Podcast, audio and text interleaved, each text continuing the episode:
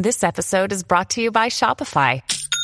Forget the frustration of picking commerce platforms when you switch your business to Shopify, the global commerce platform that supercharges your selling wherever you sell. With Shopify, you'll harness the same intuitive features, trusted apps, and powerful analytics used by the world's leading brands. Sign up today for your $1 per month trial period at shopify.com slash tech, all lowercase. That's shopify.com slash tech.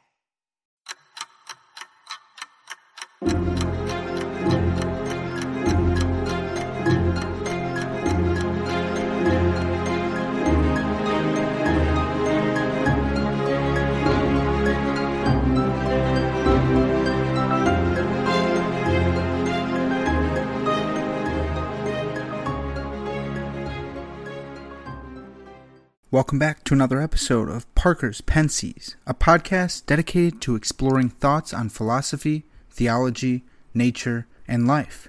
I love thinking about interesting things, so come think with me. In today's episode, we're answering the question Could Siri, Alexa, or Bixby be my best friend? We'll also be looking at the more foundational question What is friendship? Now, in order to answer these questions, I want to first look at the philosophy of friendship, then delve into a bit about the philosophy of artificial intelligence, and finally, we'll finish with a theology of friendship. But first, why the question? Well, AI, artificial intelligence, it's it's in the air today. There's that movie Her, where Joaquin Phoenix falls in love with an AI. There's Blade Runner 2049, where an AI has a love affair with a, another AI, which is like a less programmed version of of AI. It, it's everywhere. We talk about all the time. It's in all of our movies. It's just assumed that AI is a thing. It's here, and it's part of our life. And you know, admittedly, it's it's a little clickbaity. I wanted to get you guys here. I wanted you guys to listen to this podcast. But I also think it's an interesting question to broach the AI question and introduce us to the philosophy and theology of friendship. But even more pra- pragmatically, like it could actually be the state of affairs which you're living in. If you're an Apple conformist, that is, if you're in the Apple cult, if they've trained you to bash every other brand of phone through their clever indoctrination, then you probably rely on Siri for a lot of stuff. You ask her to help you get to where you need to go. You ask her to remind you when your most important meetings are. You rely on her to give you countdowns and set timers. She helps you uh, get in contact with all of your other friends. She tells you the weather so you know what to wear. She's always there when you need her. And she's always listening. Just, I hope that freaked you out a little bit. But for those who rely more on Alexa or Bixby, the same can apply to them as well. So, are these AIs, if they are AIs, are they your best friends already? If not, could they or their future iterations ever become your best friends?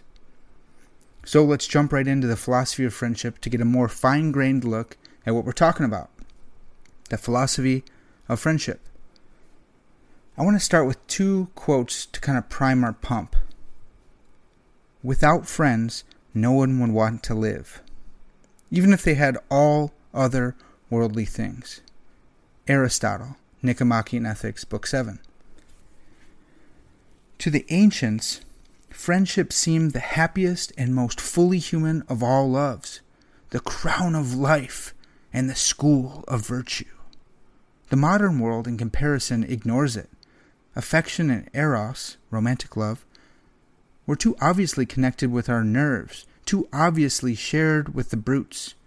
You could feel these tugging at your guts and fluttering in your diaphragm, but in friendship, in that luminous, tranquil, rational world of relationships freely chosen, you got away from all that. This alone, of all loves, seemed to raise you to the level of gods or angels. C.S. Lewis, The Four Loves. So, life isn't worth living without friendship, yet friendship isn't as compulsory as romantic urges. So, what is this friendship stuff? Well, the Stanford Encyclopedia of Philosophy, uh, actually, this one's for free. If, if you call it SEP around philosophers or, or theologians, you'll sound like an insider. You sound awesome. So, you know, as the SEP entry on friendship says, friendship is a distinctively personal relationship that is grounded in a concern on the part of each friend for the welfare of the other, for the other's sake, and that involves some degree of intimacy. As such, friendship is undoubtedly undoubtedly central to our lives, in part because the special concern we have for our friends must have a place within a broader set of concerns, including moral concerns, and in part because our friends can help shape who we are as persons. The SEP entry goes on to list three criteria for friendship. But first, it's important that we see friendship as an interpersonal relation. That is to say, friendship takes place between persons. So we need to define persons. And this is going to be kind of tricky, philosophically speaking. Ethicist Peter Singer, who we've mentioned in, in prior podcasts, in his essay, Chimpanzees, Chimpanzees Are People Too, in response to the question, What is a person? says, We can trace the term back to Roman times and show that it was never limit, limited to human beings. Early Christian theologians debated the doctrine of the Trinity that God is three persons in one. Singer explains that if persons meant human being, that doctrine would be plainly contrary to Christian belief. For Christians hold that only one of those persons was ever a human being. And of course, he's referring to Jesus Christ taking on flesh. And Singer is, of course, right that personhood is not limit, limited to or synonymous with human being. But Singer goes on to argue that chimpanzees are persons and that we should thus end their wrongful imprisonment, by which he means their captivity in local zoos. So I, I think Singer is, is right and then completely wrong. I think he's right that personhood is not limited or synonymous with human being, but I do not follow him in thinking that chimpanzees are persons too. Although I'd be open to thinking about and debating the ethics of uh, modern zoos. Yeah, I, I think he, he may have a point there, but definitely not that chimpanzees are persons. So instead, let's look at philosopher Roger Scruton, who takes a different course from Singer. And he seeks to find a special place for persons which excludes the rest of the animal kingdom. Scruton explains that the term person comes to us from the Latin persona, which originally referred to the theatrical mask, and hence to the character who spoke through it. The term was taken up by the Roman law to denote the right and duty bearing subject of the law, and it found a home in philosophy when Boethius defined person as an individual substance of rational nature, suggesting that a person is essentially essentially a person, and therefore could not cease to be a person without ceasing to be.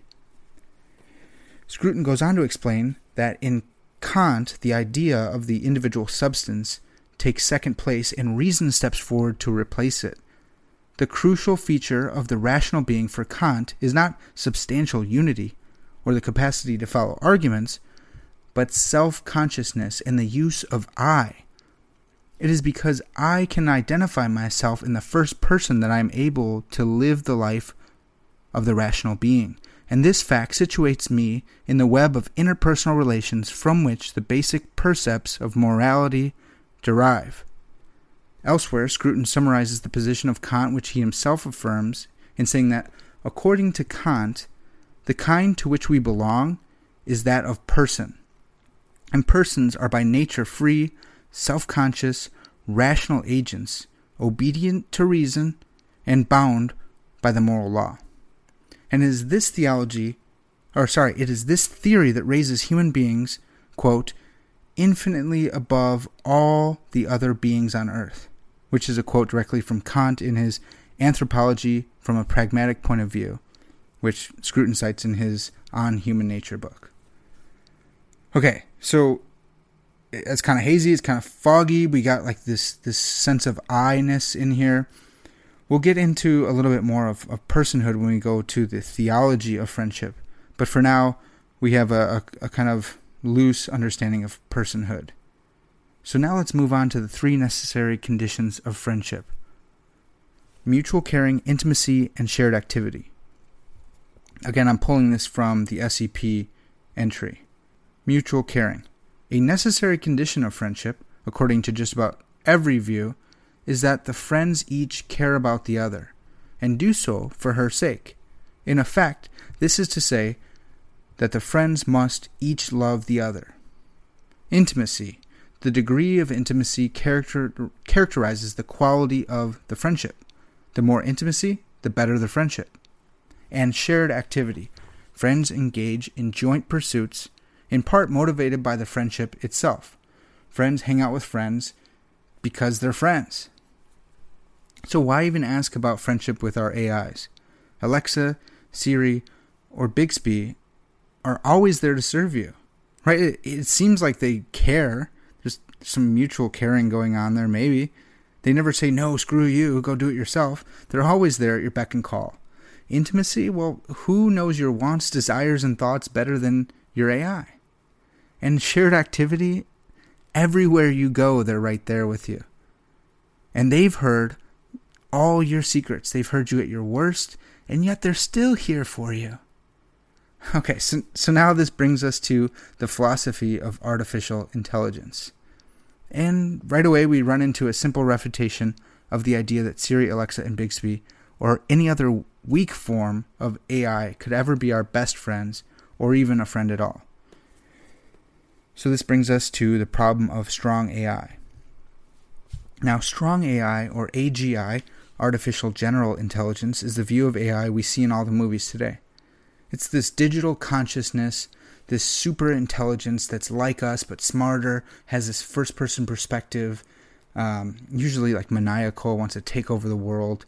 You create it, and as soon as you do, it starts conniving and thinking through this scheme to take down humanity. Or sometimes it's it's like so aloof and uh, ethereal that it realizes that this world is limited and it transcends the planet or the dimension and it's gone.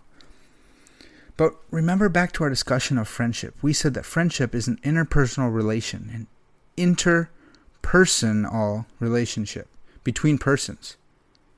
Now, for friendship to exist, you need at least two persons.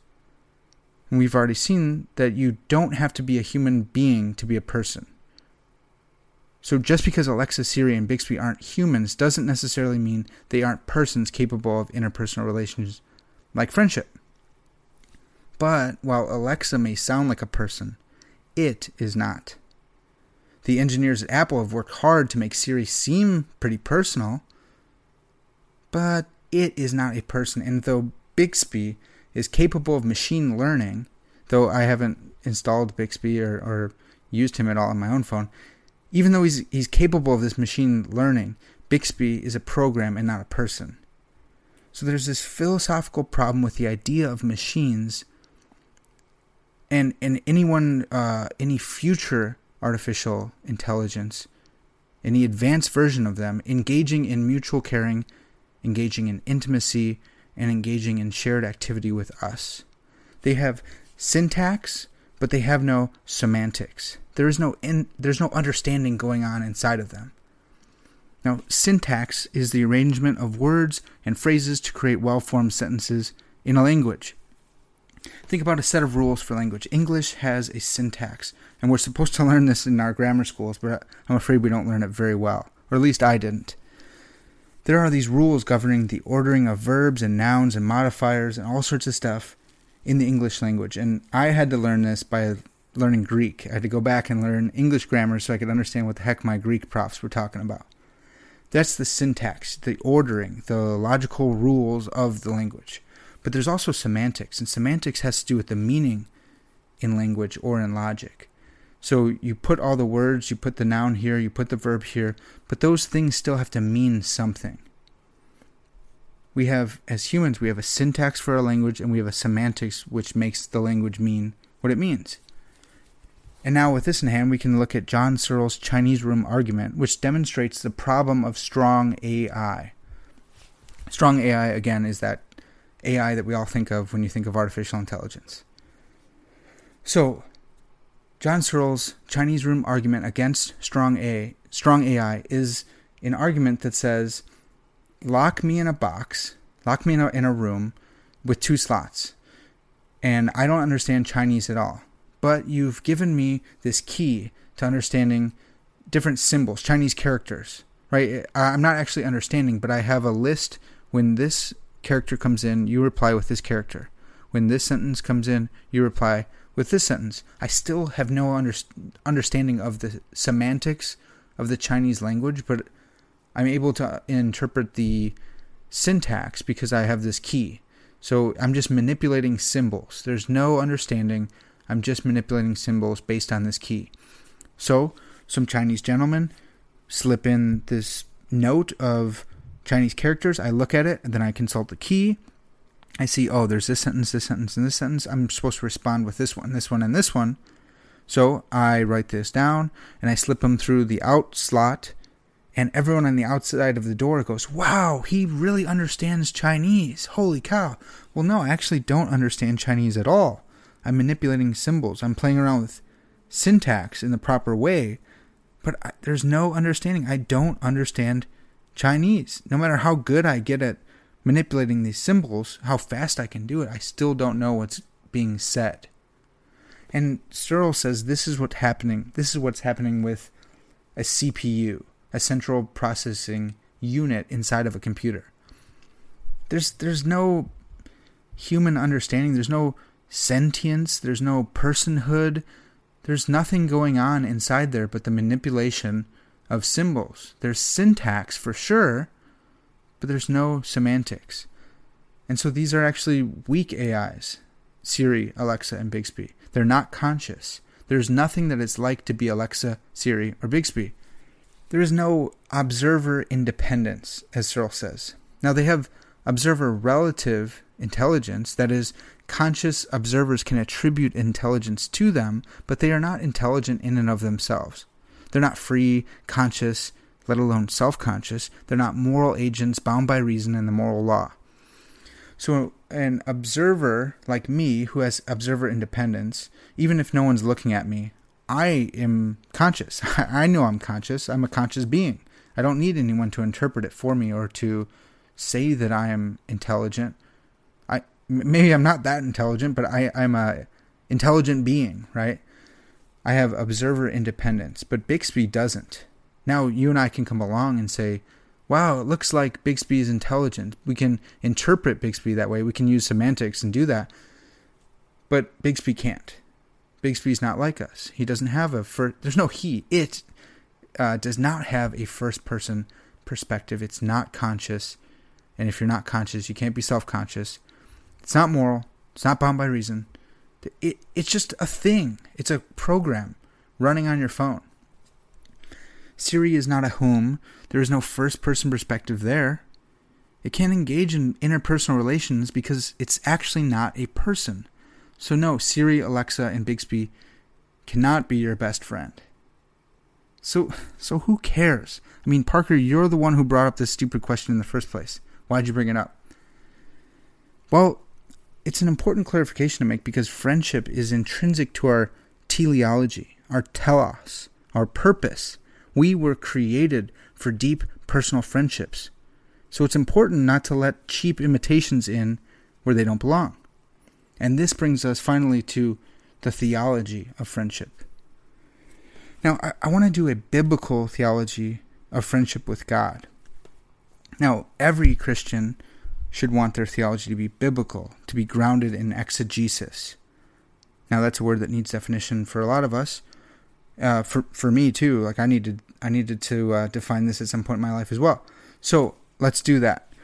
According to the entry for exegesis in the dictionary for theological interpretation of the Bible, exegesis is derived from the Greek word, and I'm going to mess this up, even though I should know it. Exed exegesthai, exe exegesthai. Doesn't matter because it's it's probably not pronounced like that in the original, anyways. We use this thing called Erasmian pronunciation, which everyone admits is not. Anyways, who cares? Uh, I feel bad that I pronounced it wrong, so I'm justifying myself. Anyways, this uh, word can mean to lead or to explain, and the the dictionary goes on to say valid exegesis will always involve an attempt to understand the historical, and cultural context in which the communication arose, and by necessity, it lends more towards an author oriented hermeneutic. They go on to say that exegesis is rightly assumed to be a foundational task for doing theology because we need to understand the intent of the text before we build theological systems on it. The author acknowledges that we bring theology to the text initially, but exegesis should help shape and form and correct th- that theology when it's necessary. So the goal of exegesis is not merely information, but usable understanding. So exegesis is about getting the text right. What did the author intend to say when he said it, to whom he said it? That's that's the goal of hermeneutics, to read it properly, to read it in context, to get the meaning of the text, to get the semantics like we talked about earlier, and to get that as usable understanding in order to as Christians we want to apply that to our lives, we want to preach it in church, we want to let God's word loose in our lives to shape our being eisegesis, on the other hand, so we have exegesis, right? That's the good one. Eisegesis is the bad one. Eisegete, um, I always think of isolate. I'm not. I, I, I have no idea if the words are related, but eisegesis is isolating. It's importing meaning which is unrelated to the text into the text. You already have a conception of uh, what you think this text will be about, and you don't really care to exegete it, you're going to insert, whether intentionally or unintentionally, your own understanding into the text instead of trying to draw the proper meaning out of the text. And anytime I hear eisegesis and exegesis, I think of Jar Jar Binks saying, you know, eisegesis. And that that was a terrible Jar Jar Binks, but maybe that'll be stuck in your head for now on. So, while biblical theology, in the sense of theology grounded in the verses of the Bible, is the goal always for the Christian, what I mean by biblical theology here for the rest of this section is actually a specific way of doing theology. Biblical theology, according to Brian Rosner in the New Dictionary of Biblical Theology, is principally concerned with the overall theological message of the whole Bible. It seeks to understand the parts in relation to the whole and as biblical theologian D.A. Carson explained in his course on biblical theology, which I took, which was awesome. Systematic theology is theology ordered logically and topically. So that's that's systematic theology. You're, you're showing a system. You're trying to build the system of theology. Whereas biblical theology is disciplined reflection on God with temporal considerations taken into account. So it's a temporal discipline. It's focused on temporaneity, which I, I still don't know if that's a word. He said it in class.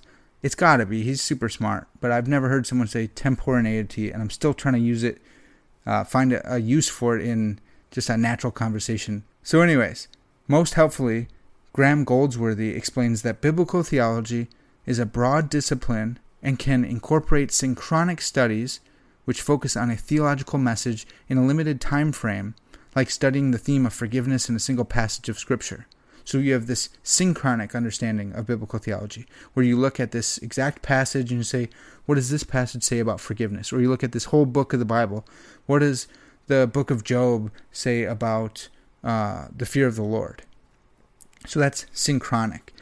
But then he also explains that there's this thing called diachronic, which diachronic means through time, right? Diachronic, through time. So that, that's this uh, longitudinal or diachronic study, which is through time, and this examines or traces a particular theme throughout part or the whole of the biblical canon. And biblical canon means all the books from Genesis all the way to Revelation. So Goldsworthy explains that the diachronic approach is more likely to be concerned with progressive use of themes of theological motifs.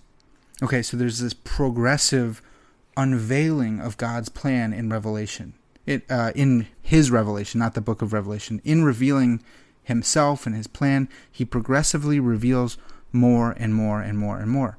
That's the contention of biblical theologians. And so uh, the diachronic method finds these seeds of theological truth in Genesis, and they want to see those seeds blossom and grow and turn into this plant, I guess, and, and then blossom uh, by the time we get to Revelation. So that's biblical theology. When we speak of biblical theology of friendship, We don't mean that we want our theology of friendship to be grounded in the Bible, though, of course, I do want that. But I actually mean a special kind, a specific kind of theology of friendship. So it's not it's not a systematic theology of friendship, which would be more abstract, not not considering time boundness. It's this doctrine of what the entire Bible has to say about friendship. That would be a systematic approach. But instead, we want a biblical theology which traces the theme of friendship as it is progressively revealed throughout Scripture. So I'm talking about a diachronic study of friendship, which is progressively revealed more and more throughout the Bible. And I'm not going to go super in depth here, but I'll give you a little bit of taste. So, what's really cool about biblical theology is that the entire story of the Bible can be seen through the perspective of friendship, through the, the theme or the type.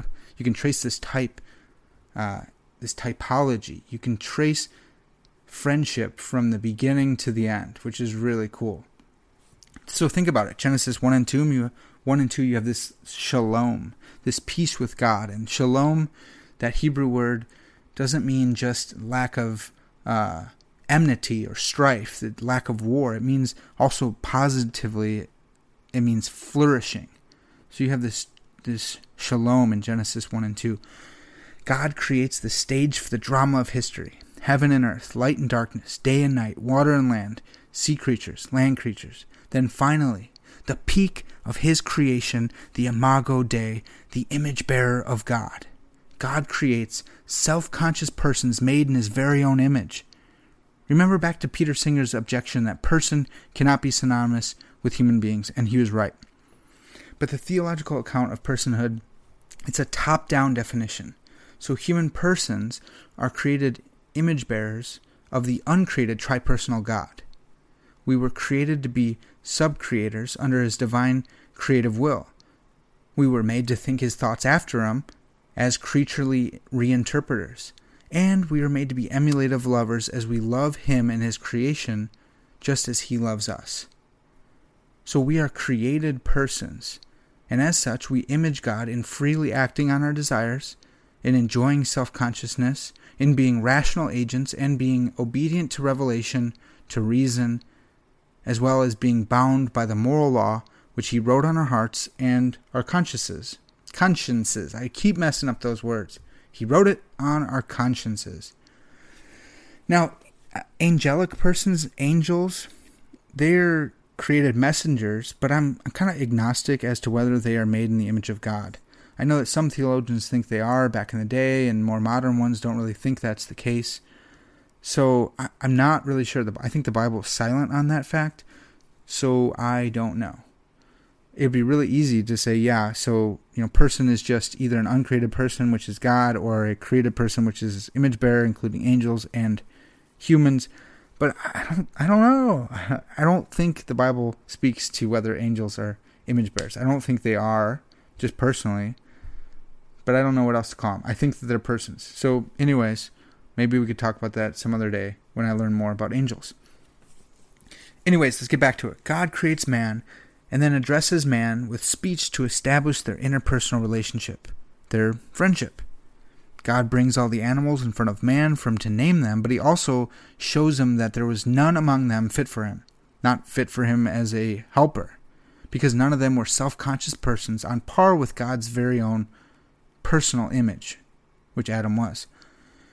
So here we see mutual caring, intimacy, and shared activity between God and between man. They're in the shared activity of naming the animals, this intimate relationship where they're they're working together, they're spending time together, and they care for one another.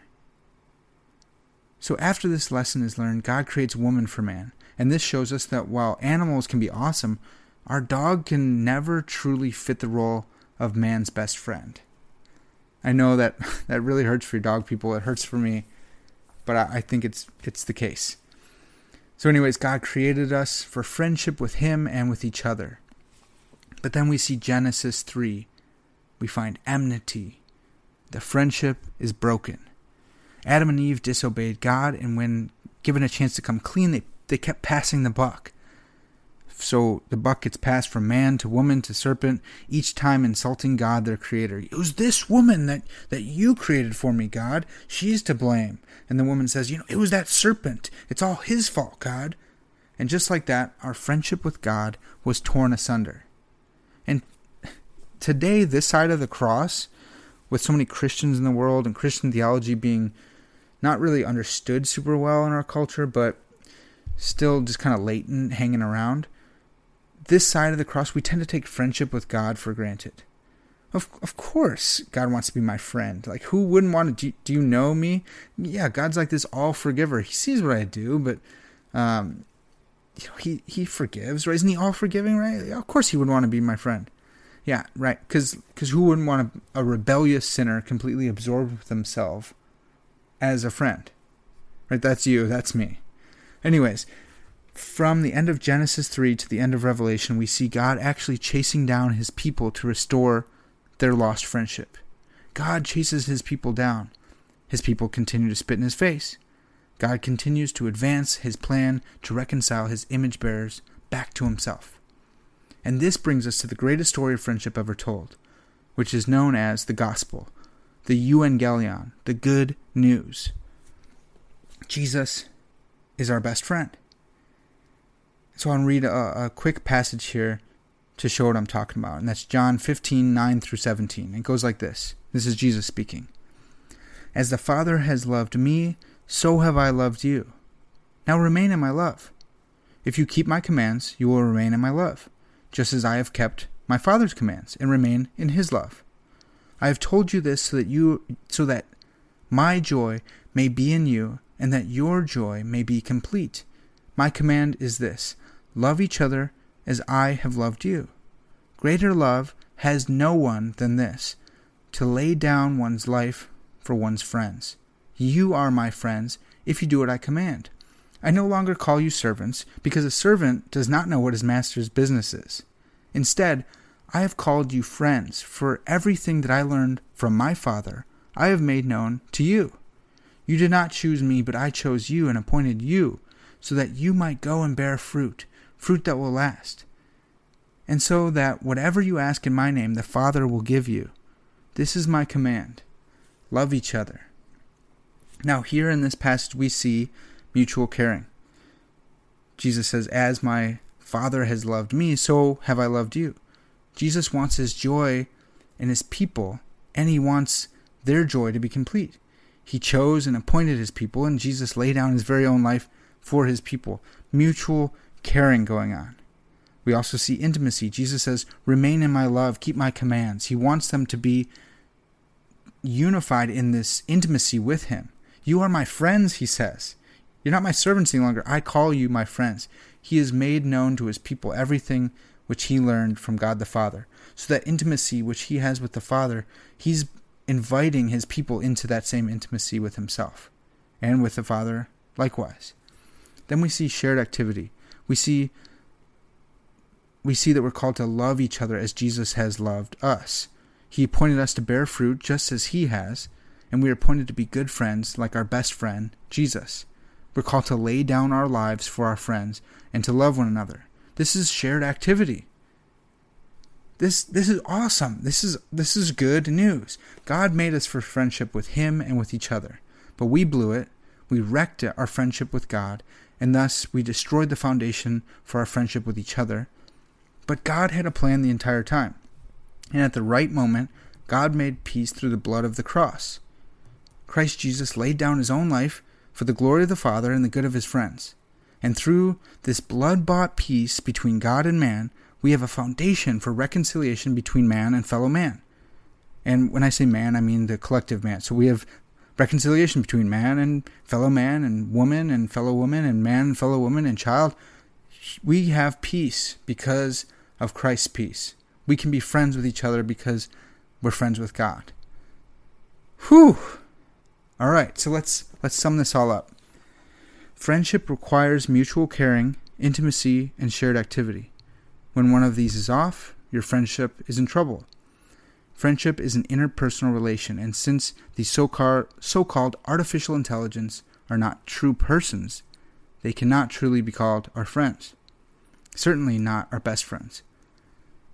God made us for friendship with Himself and with each other, but our ancestors broke the friendship between God and mankind and entered us into war with God. Although we were His enemies, each acting on our own sinful desires against God, He made a way back to Himself, a way to crush the enmity which we brought into our relationship.